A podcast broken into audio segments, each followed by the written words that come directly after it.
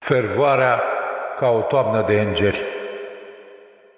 Atât a murit toamna asta, atât s-a zguduit durerea în lăuntrul său, copacii despicându-i de frunze, că timpul s-a întâmplat să crape pe la colțuri, irepetabil și iremediabil.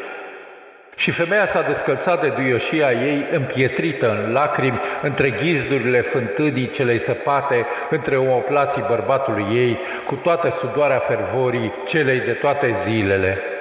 Căci ceea ce nu înțelege nimeni este tocmai indispensabilă necesitate a fervorii.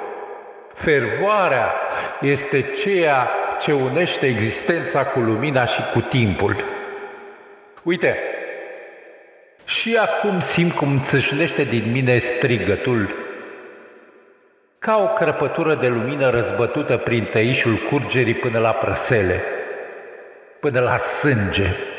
Ce îngeri am putea fi dacă prin vedele noastre ar curge lumină și toamna, ofilindu-ne, pielea s-ar face galben ruginie, ce colorate ar fi străzile și orașele și câtă poezie ar umple tramvaiele albe de rugina facerii de lumină, ce patrie de îngeri, ce toamnă de descântec, ce strigăt de lumină am fi tomnindu-ne din atâta iubire